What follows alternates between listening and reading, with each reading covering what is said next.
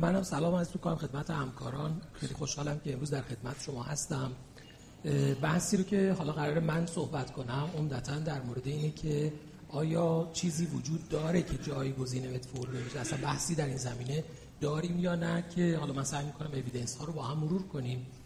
و خب یه پشتوانه قوی هم متفورمین سالها به عنوان ایجنتی که یک تاز بود داشت که اون رو هم آقای دکتر حدائق زحمت می‌کشن و در مورد اون هم صحبت خواهند کرد. اول اینکه چرا چی شد که اصلا به فکر این افتادیم یه چیزی بهتر از متفورمین یا جایگزین متفورمین یا on top of متفورمین داشته باشیم. سیر مطالعات رو که نگاه کنید می‌بینید که درمان های pharmacologic type 2 diabetes از سالها پیش شروع شده بود. بحث SGLT2 inhibitor ها رو اگر در history نگاه کنیم از 1836 به عنوان چیزی که هنوز شناخته نشده در حال استفاده بوده. استاد حسین پناه فرمودن 2008 FDA به واسطه عوارض بسیار زیادی که در داروهای قبلی وجود داشت. نه کاردیوواسکولار اوتکام مریض رو بهتر می‌کرد بعضا حتی ممکن بود ساید ایفکت هایی هم داشته باشه. FDA یه قانونی رو گذاشت 2011 هم EMA European Medical Association تایید کرد که همه داروها باید سیفتی کاردیوواسکولارشون اول تایید بشه تا بعد وارد درمان دیابت بشن که از اونجا به بعد می‌بینیم که مطالعات سیرشون شروع شد. حالا چه DPP4 ها SGLT2 و GLP-1 رسپتور آگونیست ها همه دیگه بعد از این تاریخ به سرعت دیولوپمنتشون اتفاق افتاد.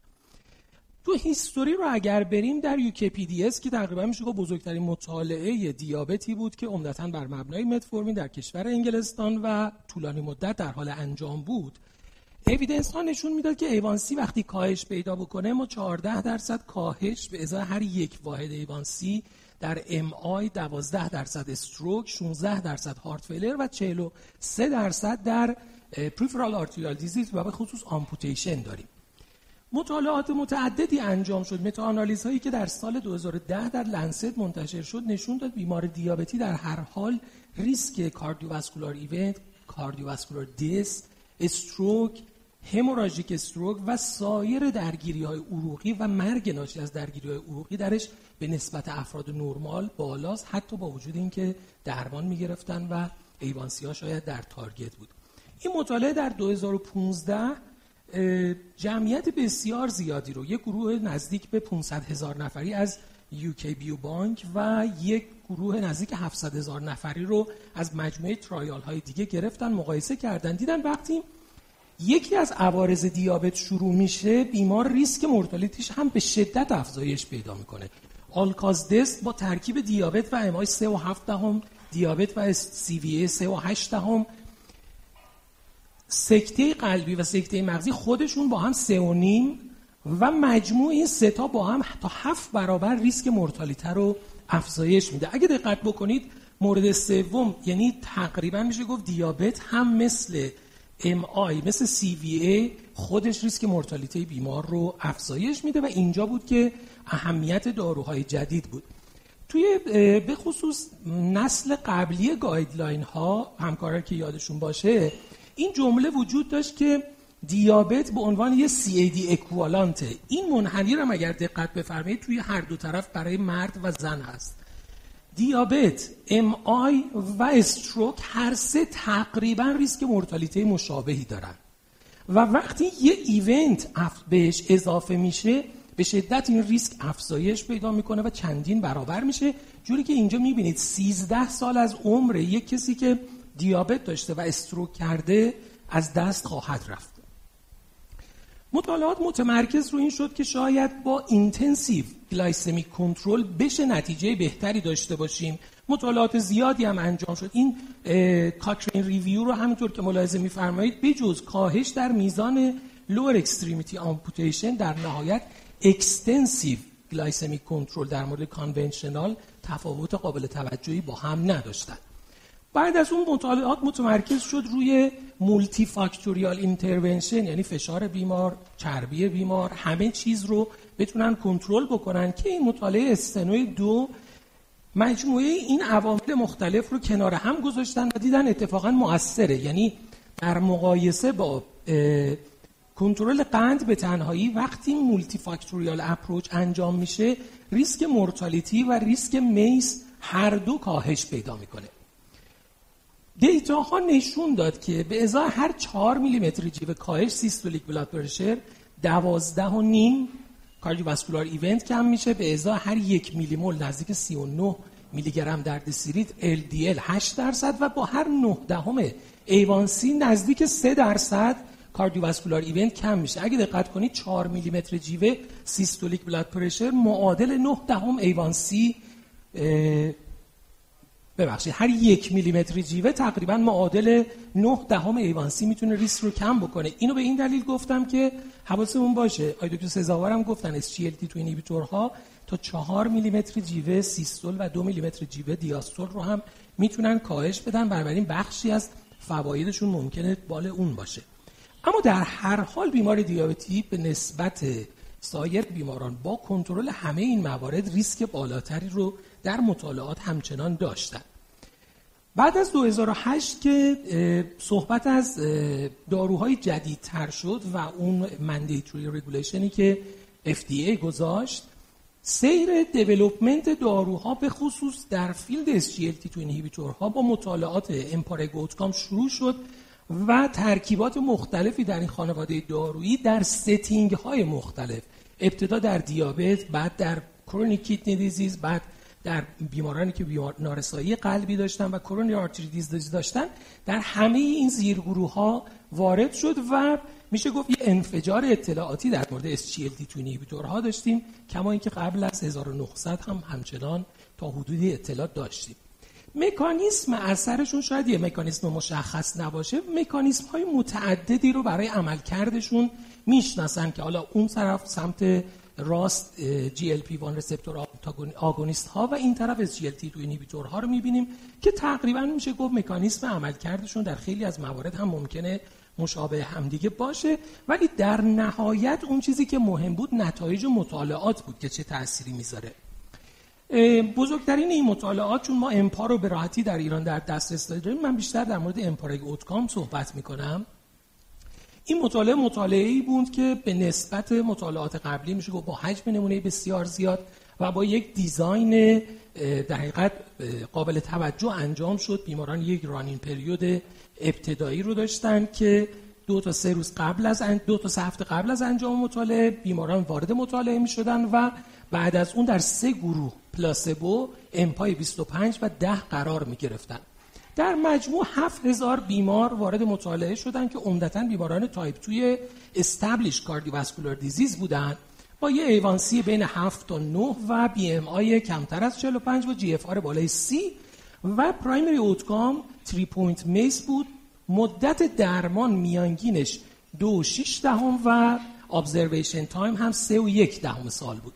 من این جدول رو از supplement article آوردم که ببینیم این بیماران تقریبا سه چهارمشون داشتن متفورمین هم استفاده می‌کردن. یعنی این دارو on top of متفورمین برای جمعیت زیادی از بیماران استفاده شده. نزدیک 50 درصد اون زمان انسولین هم استفاده می‌کردن و تقریبا یک سوم بیماران بودن که monotherapy براشون انجام شده بود. مابقی dual therapy براشون انجام شده بود. ضمناً این بیماران 95 درصدشون فشار خون بالا هم داشتن و یه چیزی حولوحوش 80 درصدشون lipid lowering agent رو دریافت می‌کردن که با هدف کاهش چربی خون بود و نزدیک حولوحوش یه ذره بالاتر از 80 درصد هم آسپرین رو استفاده می‌کردن اینکه یه درمانی بتونه on top of این همه مداخله مؤثر تأثیری از خودش نشون بده خب یه ذره باید درمان مؤثری باشه که بتونه روی اینها تاثیر بذاره. نتایج مطالعه را هم که اینجا ملاحظه میفرمایید primary end point مد نظر مطالعه نشون داده شد که به طور قابل توجهی کاهش پیدا می‌کنه و نه تنها دارو inferior نبود که حتی superiority ش هم در این مطالعه مشخص شد. end point های متعددی حالا به عنوان secondary end point ها بررسی شده بود. از نظر primary outcome اصلی مطالعه ما 14 درصد کاهش در primary outcome رو داشتیم که با محاسبه به ازای هزار بیمار در سال یک number needed to treat 160 رو به خودش اختصاص میده. Death from cardiovascular cause که این تقریبا میشه گفت همونطور که آقای دکتر گفتن مهمترین خبری بود که در field دیابت در 2015 منتشر شد. کاهش 38 درصدی داشت که از نظر آماری معنیدار بود و یک number needed to treat 130 به ازای هزار بیمار در سال رو. نشون می‌داد. و death from any cause number needed to treat 111 32 درصد کاهش و hospitalization برای heart failure کاهش 35 درصدی relative risk reduction 35 درصدی با number needed to treat 198 به ازای هزار بیمار در سال رو نشون می‌داد که این شاید بزرگترین انقلابی بود که در اطلاعات مربوط به دیابت در اون زمان اتفاق افتاد. در subgroup های متعددی هم این موضوع بررسی شد که همونطور که ملاحظه میفرمایید در همه subgroup ها هم trend به سمت benefit بوده چه بر اساس baseline حالا درمانی که بیمار می‌گرفته comorbidity هایی که همزمان داشته. نکته جالبی که وجود داشت در مطالعه این که کمترین میزان تاثیر دارو روی کاهش قند خون و ایوانسی بوده. ظرف دوازده هفته اول تقریبا حالا دو تا دوز مختلف حدود 55 صدم تا 6 دهم کاهش رو نشون می‌دادن در 94 هفته هلوش 4 تا 5 دهم و 206 هفته دو تا سه دو دهم تا سه دهم درصد کاهش در ایوانسی رو نشون می‌دادن که خب عدد قابل توجهی نیست. یعنی کاهشی که داشتیم کاهش قابل توجهی نبود و گفتیم هر نه دهم تازه کاهشی حولوحوش دو تا سه درصد در cardiovascular event می‌داد. من بقیه مطالعات رو چون agent اش به راحتی در دسترسمون نیست که خیلی جزئیاتش رو نذاشتم.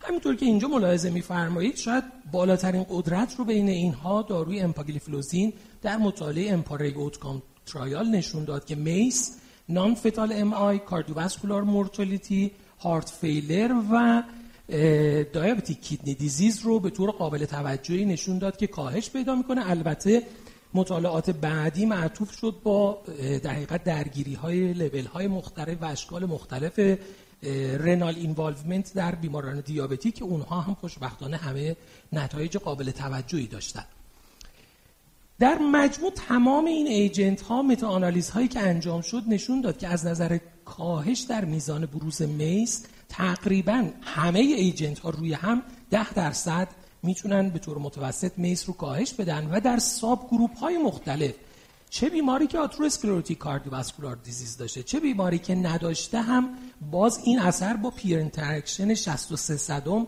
کاهش به سمت بهبود prognosis بیمار با استفاده از دارو رو نشون می‌داد. یکی از بزرگترین meta-analysis ایی که ما داشتیم که SGLT2 inhibitor meta-analysis cardio-renal trialists consortium بود 2022 منتشر شد که تقریبا همه این مطالعات رو اونجا روی همدیگه گذاشتن. مطالعاتی که تو field atherosclerotic cardiovascular disease بود اونایی که در field heart failure و اونایی که در field chronic kidney disease بود همه رو با هم آنالیز کردن. از نظر end point های renal همونطور که می‌بینید از نظر kidney disease progression چه در بیمار diabetic چه در بیمار non-diabetic پایین 38 درصد در diabetic ها و 31 درصد در non-diabetic ها progression kidney disease کاهش پیدا کرد و از نظر acute kidney injury هم همونطور که ملاحظه میفرمایید در بیماران diabetic 21 درصد و در بیماران non-diabetic 34 درصد acute kidney injury کاهش پیدا کرد. نکته دیگه اشکال مختلف درگیری های کلیوی بود که در اشکال مختلفش چه diabetic kidney disease چه ischemic یا hypertensive kidney disease. glomerular disease انواع مختلفش در نهایت نشون داده شد که 38 درصد ریسک در حقیقت event ها در این بیماران کاهش پیدا می‌کنه که اعداد قابل توجهی هست. در این meta-analysis بقیه data ها هم بررسی کردن. از نظر مجموع cardiovascular death و hospitalization for heart failure همونطور که ملاحظه میفرمایید در بیماران diabetic و بیماران non-diabetic به طور قابل توجهی 33 درصد در مجموع در هر دو گروه بیماران ما کاهش در میزان بروز event ها رو داشتیم. از نظر cardiovascular death 24 درصد ببخشید 14 درصد من اون اشتباه نوشتم 24 درصد 14 درصده که از نظر آماری معنیدار بود. تنها تفاوتی که ایجاد نشد از نظر نان کاردیوواسکولار دس بود که 6 درصد بود ولی از نظر آماری معنیدار نبود. البته خب دلیل عمدهش هم اینه که مطالعاتی غیر از امپارک هم در این مطالعات بودن. همونطور که دیدیم امپارک تنها مطالعه بود که این بنفیت رو نشون داده بود و بالاخره از نظر آلکازدس 11 درصد کاهش در آلکازدس و مورتالیتی نشون داده شد. که تقریبا میشه گفت این اولین داروییه که به طور گسترده بررسی شده و فوایدش نشون داده شده. نکته مهمتری که وجود داشت این که بالاخره بیمار این درمان رو داره استفاده می‌کنه چقدر سود می‌بره؟ اون چیزی که برای ما ملموس باشه برای بیمار هم بتونیم توضیح بدیم. نکته جالب اینه که بیشترین میزان کاهش رو همونطور که در وسط شکل می‌بینید ناشی از کاهش در cardiovascular death و hospitalization for heart failure ه که پنج event رو به ازای هزار بیمار در سال کاهش میده که این عدد قابل توجهیه و در بیماران diabetic ی که فقط high risk برای cardiovascular disease هستن این تاثیر رو با این میزان نشون میده. البته که progression kidney disease و acute kidney injury رو هم بهبود می‌داد. اما در بیماران diabetic ی که stable heart failure داشتن 34 مورد event جلوگیری می‌شد در سال. ولی بیماران non-diabetic 22 event جلوگیری می‌شد که اعداد اعداد قابل توجهی هستند و در بیمارانی که chronic kidney disease داشتن در گروه diabetic ها 11 event از نظر cardiovascular death و heart failure hospitalization و در گروه non-diabetic ها دو event پروگره به دقیقت جلوش گرفته می‌شد. البته در گروه chronic kidney disease endpoint های مربوط به kidney بسیار prominent تر بود. یعنی تعداد بیشتری جلوی progression kidney disease و جلوی acute kidney injury گرفته می‌شد که اینها هم نشون دهنده فواید درمان هستند. در مجموع نکته مهمی که این مطالعات داشتن من سیر مطالعات رو هم که اینجا خدمتتون گذاشتم اگر دقت بفرمایید با افزایش ریسک بیمار سودی که بیمار از درمان می‌گیره هم به طور قابل توجهی کاملا exponential در حال افزایش کما اینکه گروهی که در مطالعه SOLOIST وارد شدن بیماران acute heart failure بودن و اینها به نسبت بیماران تازه بیشترین سود رو هم از درمان بردن. ترتیب ورود SGLT2 inhibitor ها به درمان بیماران قلبی اگر خاطرتون باشه اول atherosclerotic cardiovascular disease بود بعد data های زیادی داشتیم که بیماران high risk هم سود می‌برن. پله دوم بیماران high risk شد یعنی secondary prevention بعد primary prevention همزمان data های مربوط به پیشگیری از heart failure به سرعت افزایش پیدا کرد وارد guideline های heart failure شد. ابتدا در درمان chronic heart failure بعد در preserved heart failure اول severe heart failure بعد preserved و نهایتا وارد درمان اکیوت هارت فیلر هم شد که به خاطر این بود که تاثیر قابل توجهی داره و اگر دقت بفرمایید در بیمارانی که به خاطر دکامپنسیتد هارت فیلر بستری شدن یعنی ستونی که در سمت راست قرار داره ما با یک نامبر نیده تو تریت ده می‌تونیم به بیمار سود برسونیم که نشون دهنده تاثیر قابل توجه درمان برای این گروه از بیمارانه ولی در همه گروه های بیماران قلبی کاهش در heart failure hospitalization و یا cardiovascular mortality به طور واضح بر اساس data های مطالعاتی که تا الان داشتیم اینجا دیده میشه. در نهایت اون چیزی که خیلی اهمیت داشت این بود که این داروها علاوه بر اثری که شاید اثر خفیف در کاهش گلوکوز داشتن یک کاهش شاید دو تا سه کیلویی در وزن بیمار ایجاد می‌کنن. باز اگه برگردیم به case اولی که مطرح شد شاید یک کمک مختصری به بیمار بکنه. یک کاهش در فشار خون دارن. در حد چهار میلیمتر جیوه سیستول دو میلیمتر جیوه دیاستول. باز به case اولی که معرفی شد برگردیم شاید یک کمکی به کنترل بهتر فشار بیمار می‌کنن در بیماران heart failure چه مبتلا به دیابت باشن چه نباشن جایگاه این داروها بسیار تقویت شد. در diabetic kidney disease و نهایتا secondary prevention و primary prevention همه field های مرتبط با بیماران قلبی عروقی رو این داروها وضعیت بیماران رو بهتر کردن.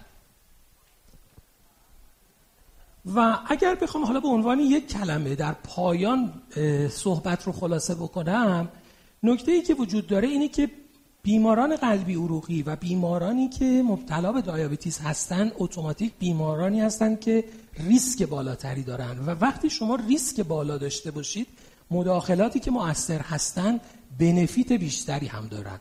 یعنی ده درصد کاهش در بیماری که ریسکش 20 درصده خیلی تاثیر عددی بالاییه به نسبت بیماری که مثلا ریسک پایش دو درصد یا پنج درصده. بنابراین در گروه های بیمارانی که به خصوص ما باهاشون طرف هستیم بیماران قلبی به واسطه ریسک بالاتر بیماران مبتلا به دیابت و بیماری قلبی سود بسیار قابل توجهی از این درمان ها می‌برند. چه بیمار دچار event شده باشه چه با هدف پیشگیری از بروز event. و این event ها نه تنها atherosclerotic cardiovascular disease که حتی پیشگیری از بروز heart failure هم هستند. ممنونم از توجه شما.